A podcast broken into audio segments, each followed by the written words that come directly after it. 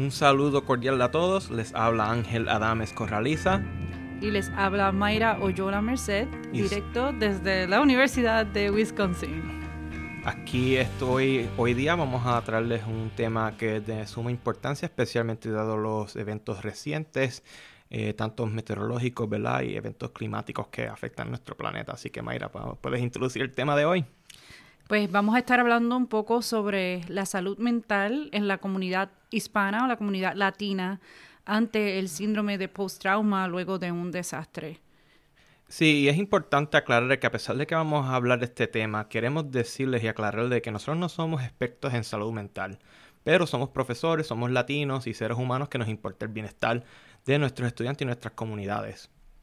Eso es correcto. También eh, queremos aclarar de que este podcast no es una parte formal de nuestro currículo o nuestras responsabilidades con la Universidad de Wisconsin y que las opiniones expresadas en el mismo no necesariamente reflejan las opiniones de la Universidad de Wisconsin, pero como Ángel mencionó también, es nuestro deseo y el poder utilizar esta plataforma para expandir sobre nuestra investigación, nuestros deseos de enseñanza y el público en general, muy especialmente la comunidad hispanohablante.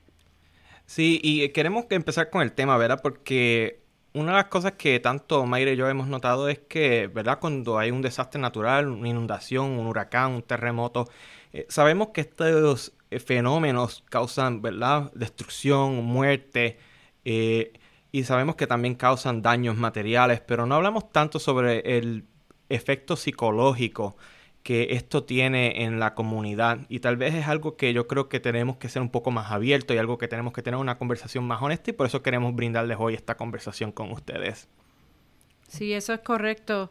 Eh, Hablamos muchas veces sobre los desastres naturales. Eh, de hecho, voy a clarificar que no se deben llamar desastres naturales y eventualmente en el podcast de hoy hablaremos un poquito de las razones por las cuales no deberíamos utilizar el, el término natural para explicar un desastre. Pero tanto como lo son los huracanes, los terremotos, ah, como Ángel bien mencionó, son capaces de causar muerte, causar destrucción, pero también tienen la capacidad de causar el síndrome postraumático, eh, lo cual es una reacción emocional y psicológica al trauma y que puede tener impactos de la salud mental de una persona y estos impactos no son necesariamente inmediatos, pero pueden eh, tomar mucho tiempo en recuperarse. Y, reiteramos, ¿verdad? Porque las comunidades latinas eh, y de, color en general, eh, usualmente, normalmente son las que más vulnerables están, y por varias razones, ¿verdad? Eh, viven en áreas vulnerables a, desastres y también por problemas de comunicación en idioma en que usualmente se comunican. Esto, los avisos para estos desastres no es necesariamente el idioma en que la comunidad hispana habla, no es necesariamente español, usualmente es en inglés o tal vez, ¿verdad? También como eh, hemos discutido anteriormente, No, no hay confianza en, para los medios noticiosos o confianza en, en los, oficiales gubernamentales de parte para las comunidades, en parte por eventos históricos que trajeron esta desconfianza. No sé qué más quieras añadir, Mayra.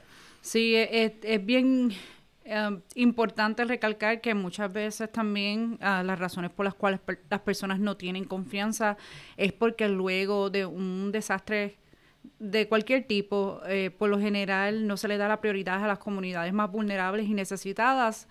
Así que eh, es bien difícil el establecer esa confianza y muchas veces es responsabilidad de los gobiernos locales el, el establecer esa confianza con el pueblo mencionaste el aspecto de comunicación, eh, el cual es sumamente importante. Eh, la comunicación en español, específicamente hay áreas en Estados Unidos como lo son el estado de Florida, Texas y California, que tienen una gran cantidad de habitantes hispanoparlantes y sabemos que nos nos tenemos que hacer muchísimo trabajo en mejorar la comunicación, pero sí quiero destacar o utilizar esta oportunidad para destacar la labor que nuestros compañeros en Chala, que es una organización o, un subgrupo dentro de la Sociedad Meteorológica Americana, que están tratando de tener emitidos en español y también diccionarios de meteorología en español para que esta comunicación sea mucho más accesible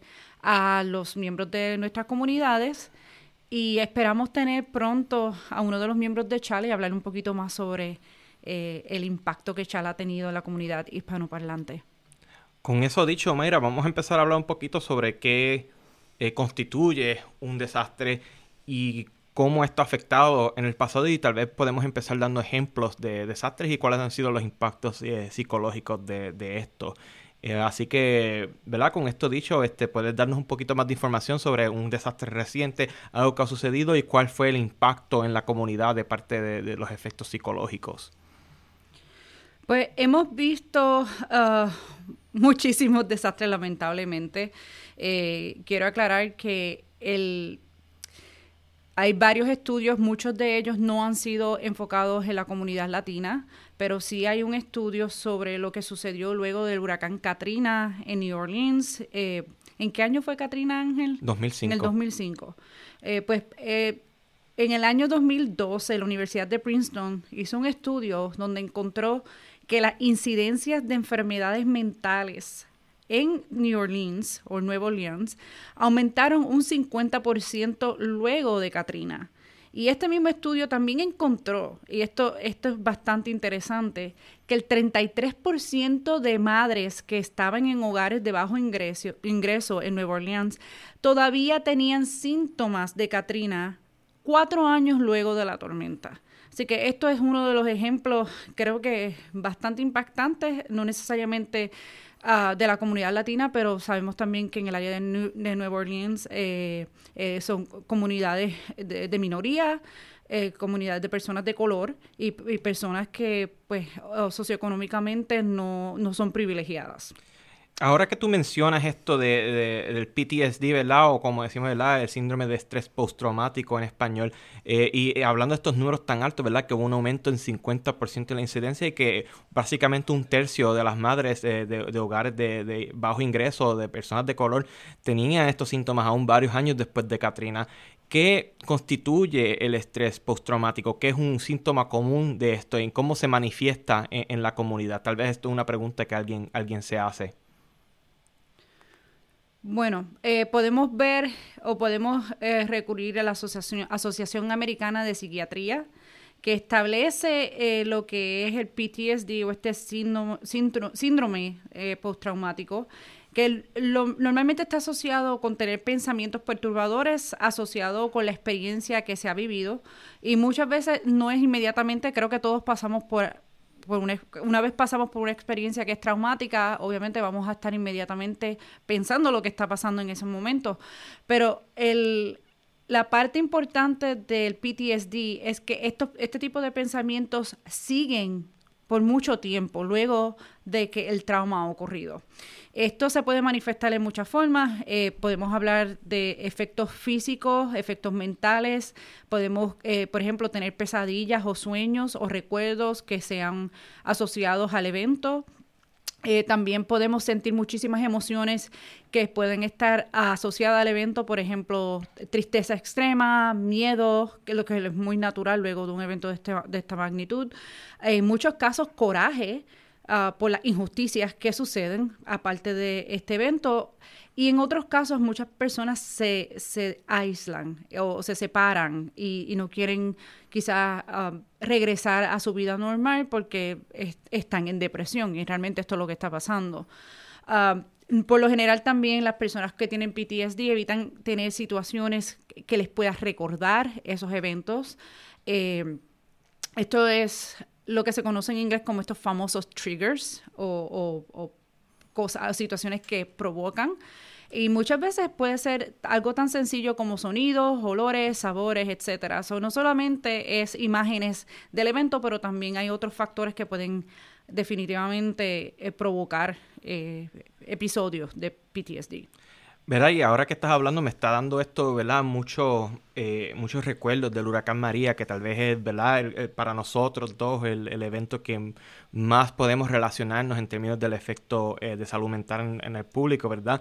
Y, y, puedo hablar de, familiares y personas que tuvieron eh, síntomas que son básicamente exactos a como, como los describiste, por ejemplo, familiares que eh, básicamente después del paso del huracán María se ponían bien nerviosos después cuando había un aguacero, cualquier ventolera, eh, ese era básicamente el trigger, ¿verdad? Las condiciones del tiempo empeoraban ya por ¿verdad? un aguacero, un frente de frío, algo, y era básicamente reviviendo eh, el huracán María. ¿Qué, otras experiencias tú has notado luego de María o, algún otro ejemplo concreto de alguien que tú conoces o, o algún, algo que leíste de personas que tuvieron estrés postraumático?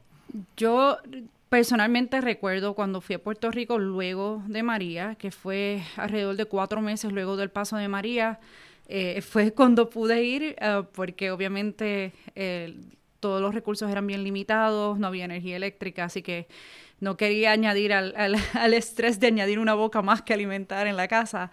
Pero recuerdo específicamente con mi familia, porque yo soy meteoróloga y porque yo tengo el conocimiento que tengo, que muchos de ellos se acercaron y, tenían esta necesidad de contar su historia y la forma en que contaban la historia, me enseñaban los, videos que habían tomado y otras cosas, se, podía notar el, estrés, el dolor, la frustración también con, con pues la cuán lento fue la forma en que se recuperaron luego de eh, este, este fenómeno.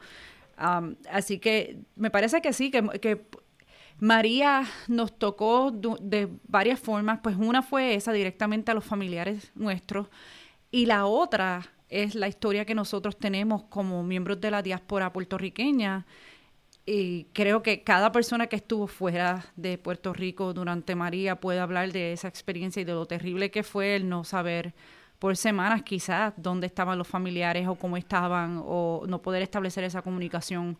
Y, y más aún siendo meteorólogo y científico, el que nosotros conozcamos muy bien lo que está pasando, ver los pronósticos, saber lo que va a pasar, pero a la hora de que hay algo que está formado y está pasando por la isla, sentirnos completamente en inglés diríamos powerless, o sea, sin poder, impotente, exactamente, ah, porque no podíamos hacer, a pesar de todo el conocimiento que tenemos, no podíamos hacer nada. Sí, y, les puedo decir, por lo menos de mi parte, de que yo tenía una leve depresión como por un año después de, María, que yo me recuerdo de haber estado en un vuelo y no sé por qué, ¿verdad? Por explicaciones, ¿verdad? Razones psicológicas, eh, estaba en de vuelo en una conferencia con, con mi pareja y en el medio del vuelo, no sé por qué, me acordé de María y se me aguaron los ojos. O sea, es como que empecé a pensar sobre el desastre, todo lo que había sucedido. Y yo creo que estuve ese año entero después de María como que procesando, aceptando y como que tratando de razonar todo lo que sucedió, tanto como persona de la diáspora, porque algo que me di cuenta cuando hablé con mi familia es que ya que ellos no tenían, ellos vivieron el desastre y ellos estuvieron ahí, vieron todo, pero nosotros vimos más de cómo impactó la isla en total porque al estar afuera nosotros todavía teníamos, conexión del internet y veíamos cómo los diferentes municipios fueron afectados, cómo las primeras imágenes empezaron a salir, todo lo que sucedió y, y también estuvimos básicamente, ¿verdad?, sentados al frente y vimos cómo fue la respuesta política, la respuesta socioeconómica, todo lo que sucedió después eh, de que pasó el, el, fenómeno y tú, como tú dices, estábamos, fuimos impotentes y creo que fue un proceso bien largo como que aceptar, como que básicamente aceptar, y, eso era algo súper sencillo, ¿verdad? Como que cómo es posible que tú no puedes aceptar lo que sucedió, pero como, como me dijo una amiga, una buena amiga mía una vez me dijo, es como si estuvieras en luto y estuvieras yendo por cada paso del luto. Es como que primero como que estás en negación de que se te murió una persona y después vas por todas las fases de, fases de luto hasta que al fin aceptas que esa persona se fue y nunca va a volver. Y eso es parte del proceso de pasar por la depresión ah, y por el síndrome postraumático. Eh, y hablaremos un poco después sobre las recomendaciones en, cuestión de qué hacer. ¿verdad? Y no son recomendaciones de nosotros, pero son recomendaciones de personas que son profesionales y nosotros mismos las hemos practicado. Eh, creo, regresando a María, una de las cosas que también quiero tocar es la quizá esa noche de María, muchos puertorriqueños, especialmente en el campo de nosotros que somos colegas, estábamos todos conectados y todos hablando, mandándonos mensajes de texto o estábamos en Facebook, y, pero localmente estábamos todos separados. Um, eh, por ejemplo, en el momento yo estaba en California, Ángel, me parece que tú estabas en New Jersey. En New Jersey, sí. Sí, tenía compañeros en Washington, D.C., otros en Nueva York, así que estábamos todos en diferentes estados. Y lo que sí recuerdo fue las reacciones de cada uno alrededor de las personas que trabajaban con nosotros, nuestro núcleo de amistades y, colegas en esos momentos.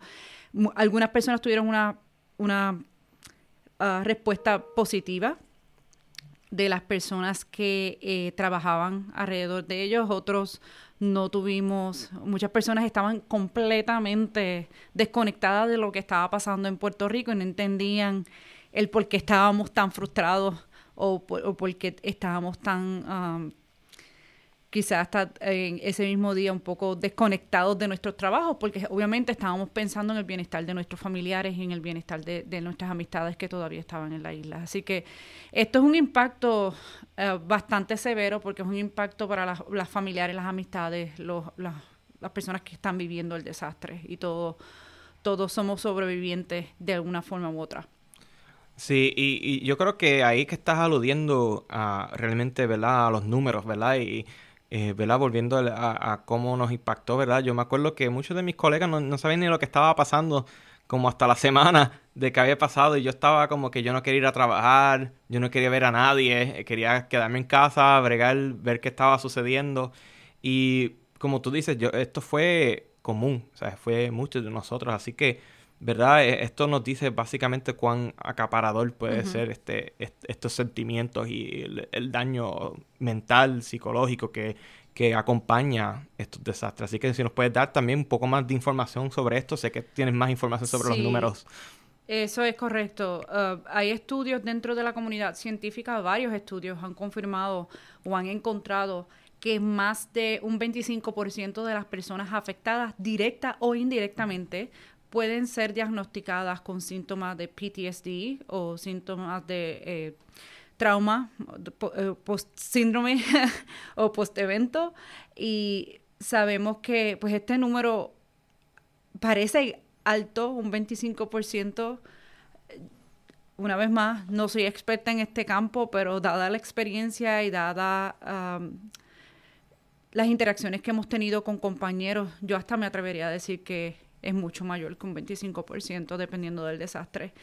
Y esto es algo bien alarmante porque cuando vemos a los números o las estadísticas de desastres y volvemos con el término naturales y les prometo que voy a explicar por qué no debemos utilizar el término natural, Ah, pero estamos viendo una tendencia de que este tipo de desastres en Latinoamérica y en el Caribe, y voy a mencionar números del Caribe, a pesar de que no todo el mundo en el Caribe es hispanoparlante, pero son comunidades que también están eh, luchando, son comunidades que tienen problemas socioeconómicos, así que es importante recalcarlo porque ah, también son comunidades bastante vulnerables, pero estamos viendo un número de este tipo de desastres en aumento. Ah, por ejemplo, desde el 2000 al 2019 podemos ver de que hay, hubo casi 600 números de incidentes de floods. Sí, inundaciones. Inundaciones. eh, ese es un número bastante grande, casi 600 incidentes, eh, tormentas que estuvieron en, menos de nueve años, 330 tormentas, esto incluye en su gran mayoría huracanes o tormentas tropicales. También fuera del área de ciencias atmosféricas, estamos hablando también de terremotos, y en esos años, en ese número de años, vimos 75 terremotos fuertes, incluyendo el terremoto de Haití, que lamentablemente cobró la vida de sobre 200.000 personas. Y hay otros tipos de eventos que quizás muchos de nosotros no seamos tan familiarizados, pero también ocurren dentro de eh, Latinoamérica, incluyendo ah, volcanes, fuegos forestales y sequías porque así mismo como llueve mucho en otros lados, está bastante seco y, eso es un problema bastante severo. Otra de las cosas que hemos visto es el número de personas que han sido impactadas debido a muchos de estos uh, eventos. Y vemos que en cuestión de inundaciones estamos hablando de sobre 41 millones de personas impactadas desde los años 2000 uh, al 2019. La sequía impactó un 53, mil, un 53 millones de personas. Es un, un número grandísimo en Latinoamérica. Y en el hecho de tormentas, cuando hablamos de tormentas, estaríamos hablando de, de 34 millones de personas. Y, seguimos por ahí, vemos que todas las cifras son extremadamente alarmantes. uno de los eventos, también podemos ver los eventos que han causado eh, estos números. Y uno de los eventos más impactantes fue uh, unas inundaciones que hubo en Brasil en el año 2019, seguido porque desconocía esto y, aprendí ah, sobre estos números recientemente, el impacto del huracán ETA, que fue en el 2020, o sea, que fue una temporada bastante desastrosa porque tuvimos a María, eh, las muertes directas por el huracán ETA, estábamos hablando de 183 personas, y es un número bastante grande considerando una temporada de huracanes. Sí, creo que todas las temporadas del 2016 al 2020, o sea, que esta fue el 2020, María fue el 2017, en 2016 tuvimos a Matthew que impactó la costa este de Estados Unidos, muchísimo daño, 2017 el, trío, ¿verdad? Harvey, Irma y María, 2018 tuvimos a Michael, y en 2019 fue Dorian, creo que fue, ¿verdad? Eh, y 2020 tuvimos todas las letras griegas ¿verdad? Y sé que se probablemente se me olvidan. Hubieron tantos, tantos huracanes y tantos sistemas eh, que de seguro se me están olvidando algunos nombres, pero estamos hablando de una enorme cantidad de sistemas en, cuestión de cinco años, afectando y, cobrando la vida de probablemente miles de personas, Miles de personas, sí. Sabemos de María eh, los números que mencioné sobre ETA son los números directos, muertes directas.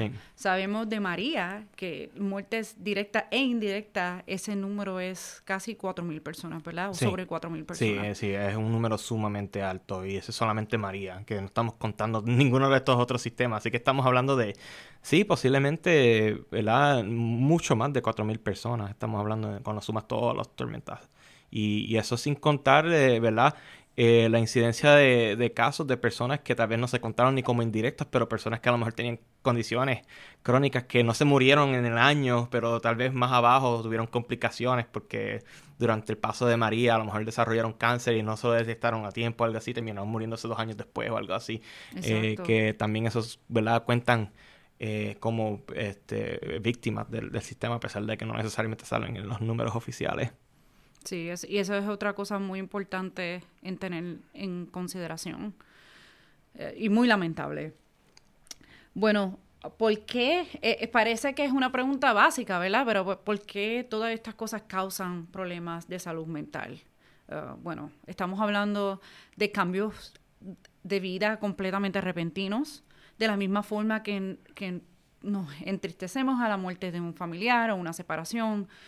cuando pasamos por un desastre de esta magnitud, vemos una pérdida, vemos unos cambios severos. En muchos casos, muchas personas pierden su hogar y todo lo que han trabajado. Ah, hemos visto vecindarios completos desaparecer eh, por desastres e incluso ah, esto no específicamente en América Latina, pero en una ciudad en California cerca de Chico, que donde la gran mayoría de las personas que habitaban eran precisamente personas latinas, que eso me parece que fue en el año 2020 que la ciudad completa, o el 2019 lo mismo, ya casi no sé, de tantas cosas que están pasando se nos está olvidando hasta la fecha, pero recuerdo que la ciudad completa desapareció. Estamos hablando de impactos donde vecindarios completos desaparecen, eh, pertenencias que desaparecen, fallecimiento de familiares y amigos y realmente interrupción a la vida que normalmente tenemos. Sí, también te me, acordaste a cuando pasó el huracán Irma sobre la isla de Barbuda, que fue la foto, es como si una bomba nuclear hubiera caído sobre la isla. La isla completa quedó completamente, básicamente aplastada, fue eh, completamente arrasada. Una de las cosas más impactantes que yo vi en el momento en ese momento era una de las imágenes más impactantes que yo he visto y mucha de esa gente se tuvo que ir de, la isla y tuvieron básicamente sus vidas completas cambiadas porque ya no podían vivir en esa isla. Y estamos hablando de que un, de un día para otro, un día tenías una casa, tu familia, tenías todo en, en, tu hogar y al otro día pasó un desastre y te tienes que ir porque ya no queda nada. Y, ¿verdad? Es algo que yo creo que requiere un poco de tiempo para que uno piense, ¿verdad? Eh, eh, ¿verdad? Y reflexionen como que qué es lo que significa que de un día para otro no tengas nada ya. Se, te, hayan quitado todo, que un desastre te haya quitado todo. Sí, muchas veces preguntamos, no es nuestra culpa que por qué me pasó esto, es algo bastante injusto. Y precisamente basado en ese término de justicia, es la, ah, razón por la cual eh, mucha de la comunidad científica, al igual que las Naciones Unidas, ha querido eliminar este término de desastres naturales. Y el problema es que la expresión de desastres naturales, eh, a mí me corrigieron, yo justamente estaba escribiendo una publicación para, para un, journal de las Naciones Unidas y uno de los, cuando me, las me llegaron las revisiones, una de las revisiones que recibí fue, por favor, eh, debes de ajustar o debes de dejar de utilizar el término desastre natural. Um, un poquito de background sobre la publicación era sobre los fuegos forestales en California, utilizando, eh, queríamos utilizar una técnica de satélite que no que por lo general no se utiliza para este tipo de aplicación, pero estamos experimentando en formas para poder ayudar a la población. Pero de todas formas, eh, cuando recibí este comentario, inicialmente no entendía, y así que tomé mi tiempo para sentarme con personas de la Oficina de Desastres de las Naciones Unidas y para que me explicaran exactamente el por qué. Y normalmente, eh, de hecho, una de las razones que ellos eh, citan es que es la razón por la cual esto es sumamente perjudicial es porque muchas personas que se encuentran en poder o, instituciones que se encuentran en poder, por ejemplo el gobierno, tienden a hacer responsable a la naturaleza muchas veces de los desastres naturales. Y, esto, por lo general, a quien afecta son a las personas que son mucho más vulnerables. Ah, me explico hay situaciones que nosotros, en las cuales nosotros sabemos que ciertas áreas son vulnerables a un cierto tipo de desastre. Por ejemplo, el Caribe con los huracanes. Así que sabemos que es una responsabilidad tanto del ciudadano como del gobierno de prepararse para esa temporada. ¿Qué pasa? Tenemos casos, y lamentablemente uno de los casos es Puerto Rico, en donde la infraestructura no es muy buena, en donde quizá la preparación no es la mejor. Y sabemos que vamos a tener impacto de estos sistemas, más sin embargo, estos impactos son muchos mayores porque no estamos preparados apropiadamente. Y ahí fue que entendí realmente por qué no debemos usar ese término de desastre natural. Eh, así que yo creo que es algo muy importante, en especial no tapar ese, esa cantidad de riesgo o no opacar o encubrir las historias de esas personas que son mucho más vulnerables, que por lo general son las que más sufren debido a estos ah, desastres. Sí, porque, ¿verdad? Como estás diciendo, eh, algo muy importante que notar es que sí son fenómenos que ocurren naturalmente, pero las consecuencias de que pasa un huracán, que haya un terremoto, sí fue un sistema, algo sucedió, un fenómeno sucedió que causó mucho daño, pero también tenemos que reconocer de que en muchos de los lugares que son más vulnerables, son vulnerables por, por varias razones, ¿verdad? hay, hay eh, cuestiones geográficas que hacen la comunidad vulnerable, pero también hay historia de colonialismo a veces, eh, de abuso, de explotación, eh, historiales complicados, ¿verdad? Que llevan a, la situación actual de, lo que estamos viendo, ¿verdad? Un, ejemplo de esto es el Haití, por ejemplo, que, era un país que, ¿verdad? Con muchos recursos naturales, pero tuvo un historial muy feo, ¿verdad? Que no vamos a discutir aquí, ¿verdad? Porque no, no es parte del podcast, pero sí hubo una historia de explotación de recursos y de eliminación de, ¿verdad? De árboles eh, por presiones externas que, causó que el país se, convirtiera en básicamente uno de los países más pobres que, existen en el hemisferio occidental. Y, verdad, nosotros no podemos, ¿verdad? Eh, negar cuando hablamos de desastres, tenemos que reconocer tanto el impacto del desastre directo, ¿verdad? De, que tenemos un huracán intenso o un terremoto, pero también el hecho de que por qué esa comunidad llegó a estar en ese lugar en el primer lugar, que muchas veces no tiene nada que ver con la naturaleza. Sí, eso es definitivamente correcto y algo que tenemos que mantener en consideración. Bueno, y hablando de eso, ¿verdad? Hablando de cosas que hay que reconocer, eh, tanto, eh, ¿verdad? En, términos de, de, cómo no podemos hablar de desastres naturales, eh, desastres en términos de como desastres naturales, sino también hablar de qué, ¿verdad? Cuáles son síntomas, ¿verdad? Qué cosas son difíciles de reconocer en el público, ¿verdad? Volviendo a esto del estrés postraumático, el síndrome de estrés postraumático. Y también tenemos que hablar de, que, ¿verdad? Tanto que tenemos la enfermedad, sino que hay muchas cosas que están envueltos en, el estrés postraumático. Muchas cosas que sí sabemos, ¿verdad? Y cosas que son más difíciles de, reconocer. Podemos hablar, vamos a hablar un poquito sobre eso. Mayra, no sé si quieres empezar esta, esa parte de la discusión. Sí, me parece que es bien importante cuando tenemos esta pregunta, pues pasa el fenómeno, estamos en estrés, ¿qué otros síntomas son asociados a, estos traumas? Ah, número uno, vamos a ver cambios eh, de comportamiento y estos pueden ser asociados con periodos de ansiedad, nos ponemos mucho más ansiosos, también ah, con cambios en depresión, Así que eh, si vemos que no, no es que nos nosotros no nos sentimos bien todos los días, ¿verdad? Nuestros, ah, nuestras personalidades y nuestro humor cambia dependiendo de las situaciones a las que nos pasamos de día a día, incluso hasta las cosas que nos comemos y lo que estamos viendo. Pero si vemos que estamos en depresión, en estos, con estos ataques de ansiedad o sabemos que ya llevamos varios días en depresión, ya quizás es algo un poco más preocupante y algo que debemos de tomar en consideración. otra de las, y creo que esto sí es sumamente, eh, es algo que sí hemos visto muchísimo, es la confusión y la dificultad en tomar decisiones luego de que un desastre ocurra. otro de los problemas, problemas con dormir o comer. Hay personas que comen más, porque se ponen ansiosos, hay personas que comen menos, o sea, cualquiera de los dos extremos es, malísimo. Lo mismo con dormir, hay personas que duermen comienzan a dormir mucho más, otras duermen menos, se levantan mucho más temprano o cambian uh, quizás las rutinas de, dormir y comer, comen a horas donde no comían o duermen en horas en las que no comían. Esas son cosas que hay que eh, tomar en consideración.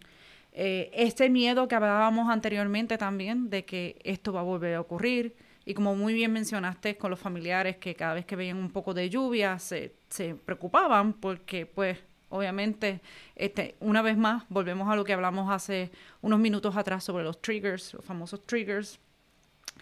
Y también hay otros efectos bastante eh, visibles físicamente Ah, muchos de ellos, por ejemplo, dolor de cabeza. Yo puedo decir, hablar precisamente este fin de semana, Ángel y yo justamente estábamos hablando de eso porque a mí me salió un dolor de cabeza y yo no sabía de dónde era.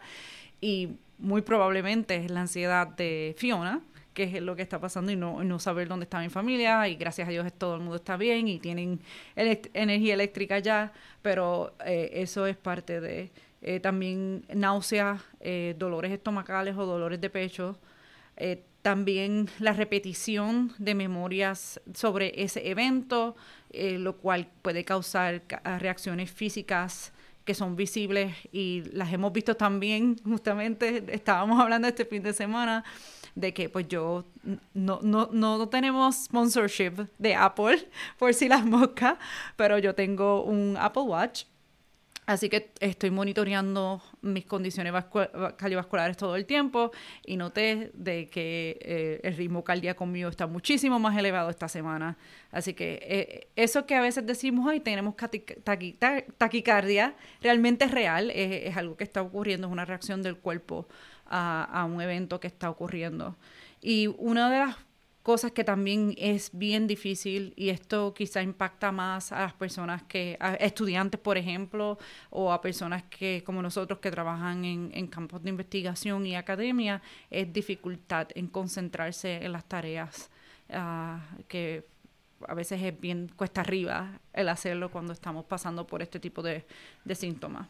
Sí, son todas estas son varias de esas cosas, son cosas que nos están pasando a nosotros con Fiona, como tú mencionaste a mí también. Eh, yo también tengo un reloj, ¿verdad? Yo, ¿verdad? No quiero seguir haciendo anuncios, pero tengo un Garmin puesto.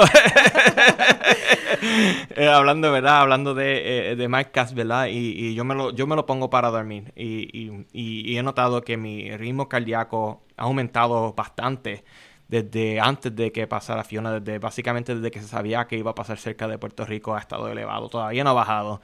Eh, y lo otro que a mí me sucede, que yo siempre sé que está relacionado con ansiedad, específicamente en mi caso, es que a mí me da insomnio. Y o no, puedo, o no puedo dormirme o me levanto súper temprano, ¿verdad? Ya a las 4 de la mañana estoy de pie, no puedo dormir más, nada más y y siempre he notado eso, que, que, también que como el reloj mío también marca cuántas horas he dormido, eh, noto que cuando pasa un evento que me causa mucho estrés, las cantidades de horas que yo duermo se reducen bastante también. Así que siempre, ¿verdad? Ahora que estamos en una época tecnológica, tenemos todo esto, eh, ¿verdad? Todo esto, eh, todo esto relojes, celulares, todas estas cosas que tú puedes utilizar y graficar y ver las tendencias y ver cómo todos tu, todas tus señales corporales van cambiando. Y sí hay señales corporales que, a lo mejor nunca ni, ni, te percatabas antes, que son señales obvias de que algo está mal en tu cuerpo.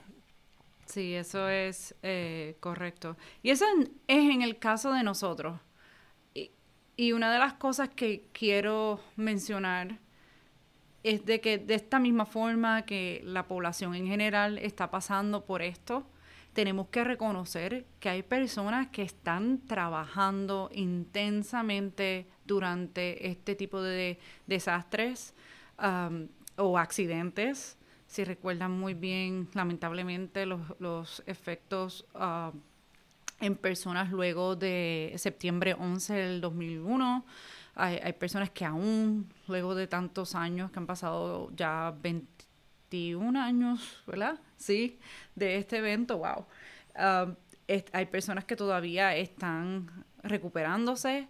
Eh, podemos ver, pues, y muchos de ellos eran los rescatistas y los bomberos. Uh, de igual forma, cuando hay un huracán o un terremoto, todas estas personas que están relacionadas a rescate o manejo de emergencia o quizá en el caso de meteorología, el Servicio Nacional de Meteorología, um, son personas que están en la línea directa y, y definitivamente están pasando por su propio trauma, pero a la misma vez están viendo el trauma de otras personas al respecto. Ángel, ¿quieres añadir?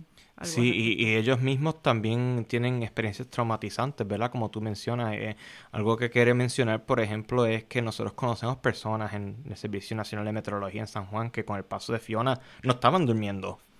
Y, ¿verdad? Es algo que tal vez uno no lo piensa, ¿verdad? Porque una persona, ¿verdad? Del pueblo, tú, tú solamente ves los pronósticos que ellos dan, las discusiones, tú no sabes quién es la persona que está detrás de esas discusiones y que ellos están viviendo, ¿verdad? Que ellos están viviendo, tal vez están viviendo el desastre contigo, pero a la vez tienen que estar 24/7 eh, despiertos haciendo todo esto, ¿verdad? Trabajando para que la comunidad esté segura.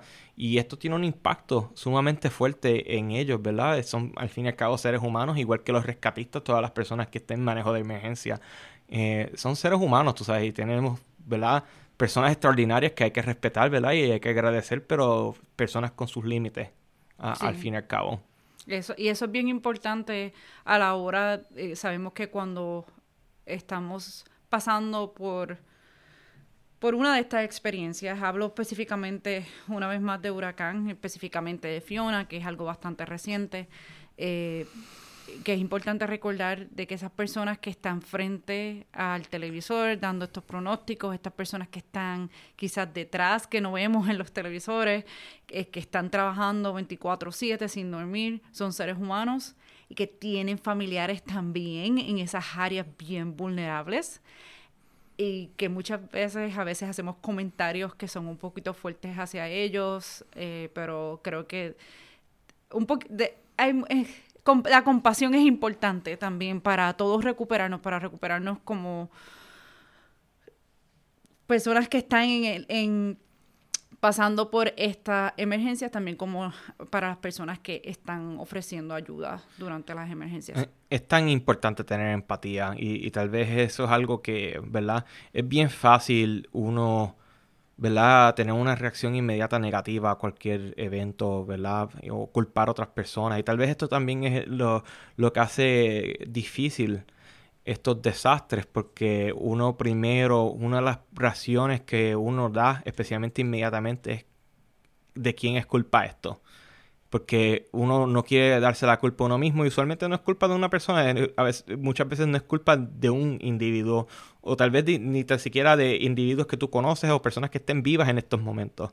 Y es bien fácil uno como que perderse en la situación y empezar a culpar. Y, creo que es importante que, ¿verdad? Cuando uno esté eh, sufriendo de estos eventos, como que tratar de reflexionar y tener, ¿verdad? Tener compasión tanto con uno mismo, pero con las demás personas, ¿verdad? Y ahora que estamos en este tema, ¿verdad? De, de, de qué pasa si estás sufriendo, de tener compasión contigo mismo, hay muchas cosas que podemos hacer.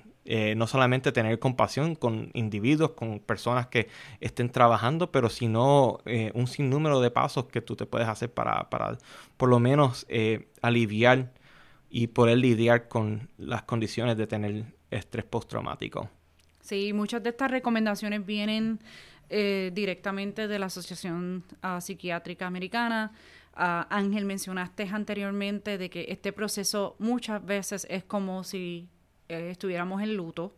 Y es importante tratarlo de esa forma, en el sentido de que tenemos que tener paciencia. Sabemos que lamentablemente cuando una persona fallece, tenemos que pasar por ese um, periodo de aceptación, eh, que estaba escuchando hace poco, que es parte del proceso de neuroplasticidad del cerebro, que es como el cerebro se va ajustando a cambios en tiempo y espacio. Pues obviamente una persona que ya no existe no está en tu tiempo ni en tu espacio. Y de la misma forma, cuando perdemos cosas, perdemos nuestras casas o, nuestra vida cambia dado a, uno de estos desastres, también tenemos que tener paciencia y con nosotros y con otras personas también, especialmente en estos momentos difíciles.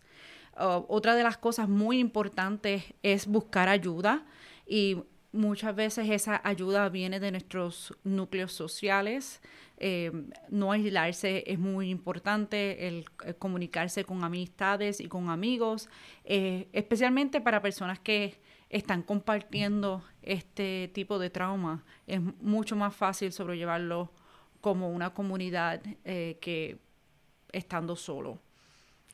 Sí, algo que mencionaste también, que, ¿verdad? Continuando esa conversación, algo que por lo menos, ¿verdad? ¿verdad? Vamos a, a, aquí estamos teniendo una conversación honesta, yo tengo varias condiciones mentales, eh, muchas que no fueron diagnosticadas cuando era pequeño y ahora estoy lidiando como ellas como adultos. Por ejemplo, yo tengo lo que le dicen en inglés ADHD, eh, que es síndrome de, ¿verdad? de déficit de atención y hiperactividad.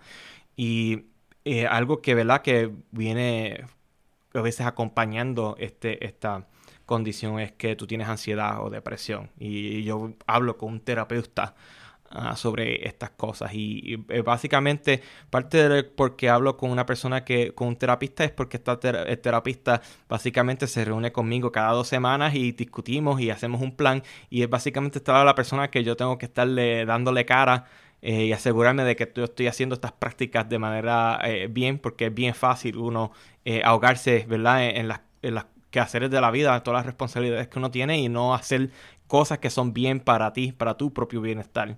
Y en ese sentido, ¿verdad? Nosotros hemos eh, básicamente establecido planes y, cosas, ¿verdad? Eh, eh, costumbres, establecer pasatiempos y cosas que yo sé que son buenas para mi bienestar mental.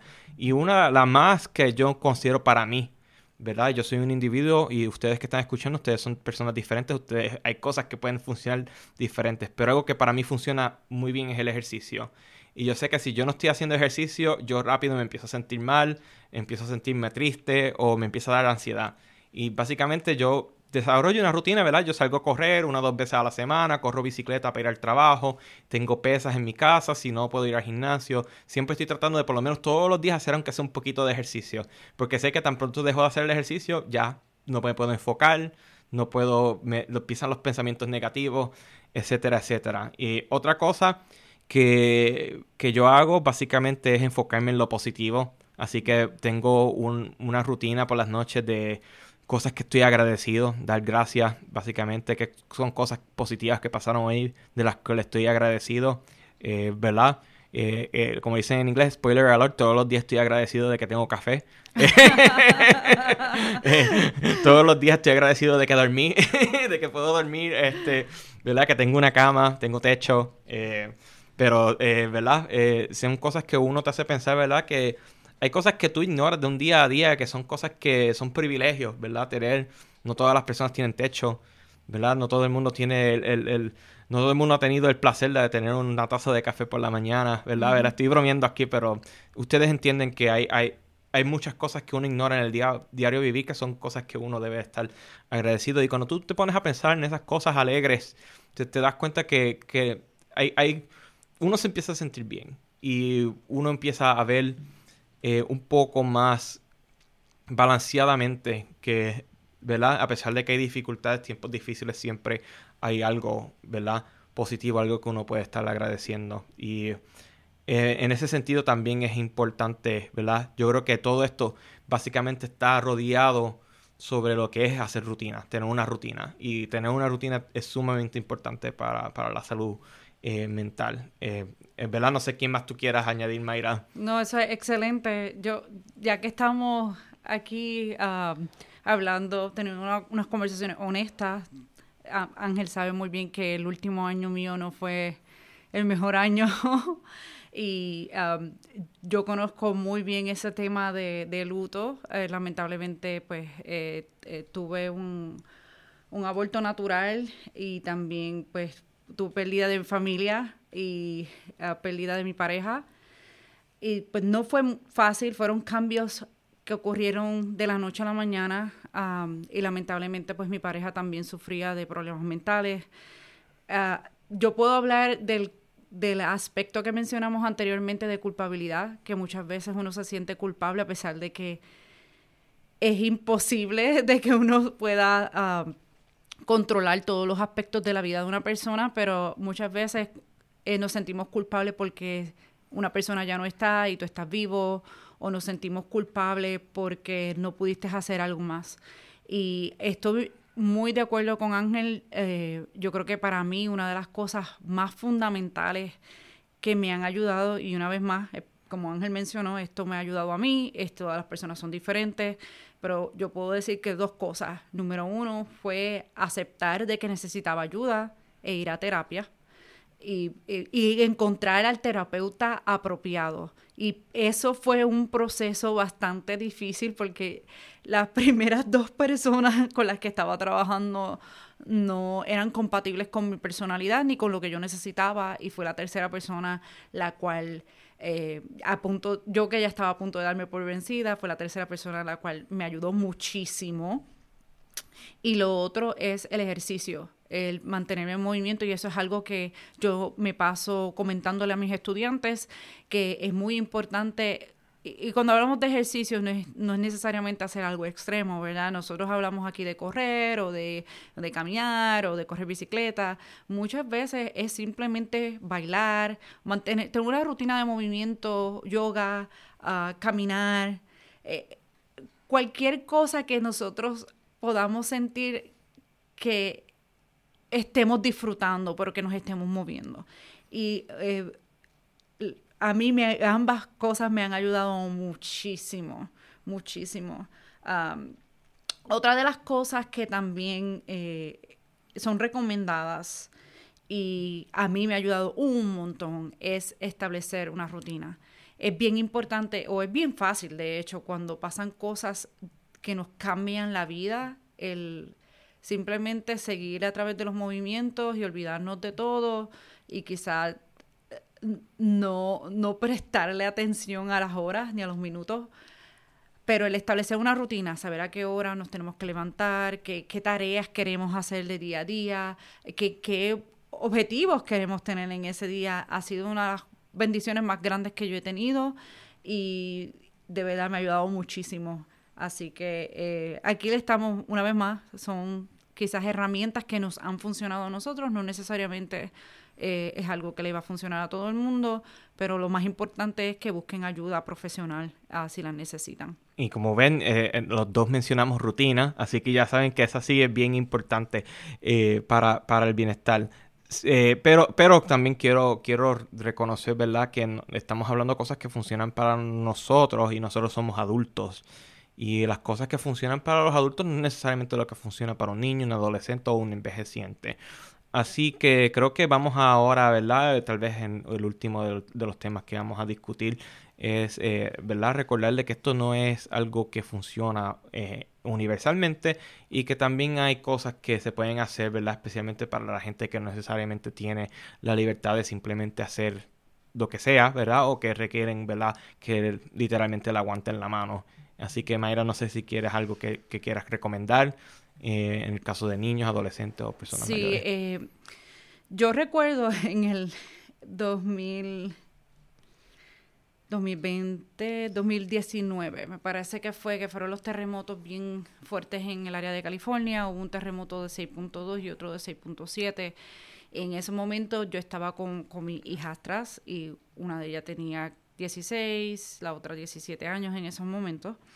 Y yo recuerdo las caras cuando el primer terremoto ah, ocurrió y uno puede pensar, oh, son casi adultas, son, son mujeres hechas y derechas, ¿verdad? pero las caras de angustia y de, y, de incertidumbre cuando nosotros sentimos la tierra mover. Menciono esto porque muchas veces, especialmente con los adolescentes, eh, pensamos que ya son adultos y que son un poco más independientes, pero es bien importante recalcar que los adolescentes están pasando por un proceso de transición que de por sí es fuerte para ellos.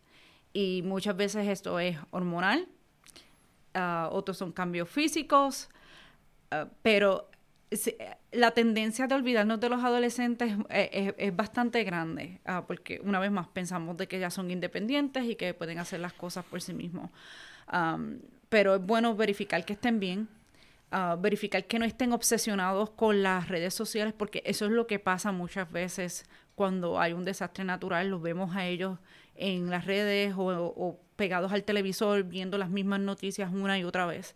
Y una de las recomendaciones que de hecho también la Asociación Americana de Psiquiatría ofrece es precisamente despegar a los niños y a los adolescentes de, este bombardeo de información continua. sí es importante mantenerse informado, pero llega un punto que eh, demasiada información y demasiadas imágenes negativas puede afectar. Lo otro eh, para ellos es lo mismo que recomendamos en el caso de nosotros, que es mantener una rutina. Muy importante, especialmente para niños y adolescentes, es que ellos tengan una rutina a pesar de que pues esa rutina va a ser un poco diferente si no están en la escuela porque acaba de pasar un huracán y no hay energía eléctrica, pero Sí, lo mismo que durante el COVID, que tuvimos que adaptarnos a una rutina nueva, parece, eh, me parece que es bien importante el que esa, esas dos recomendaciones fueron las recomendaciones que leí que son uh, quizás de las más importantes con niños y adolescentes. Bueno, y con todas esas cosas dichas, ¿verdad? Sí, ¿verdad? Que, ¿Cómo podemos concluir aquí? ¿Cuáles son los recursos que la gente puede acudir? ¿Qué cosas podemos ir a, buscar para personas que realmente necesitan ayuda o, quieren tal vez buscar más información para saber si ellos necesitan ayuda o si conocen a alguien que necesita ayuda, a qué sitios pueden recurrir, cuáles son los mejores recursos, para dónde, qué páginas web podemos eh, buscar para estas cosas.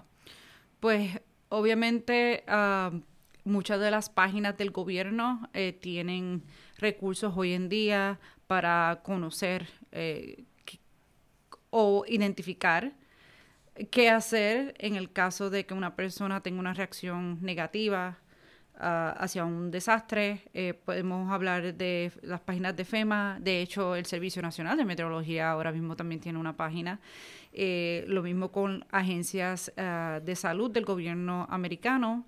Y así que nosotros vamos, de hecho, como parte de este podcast, a incluir eh, una lista de diferentes recursos en varios idiomas para que personas no solamente de Estados Unidos, pero de Latinoamérica puedan accederlas en diferentes idiomas. No nos olvidemos de eh, el portugués. Sí, como Víctor dijo en el, en el podcast anterior, ¿verdad? Eh, que son personas que son, ¿verdad? Por definición latinos y latinos, latinas, y usualmente a veces no son incluidos en, en estas discusiones.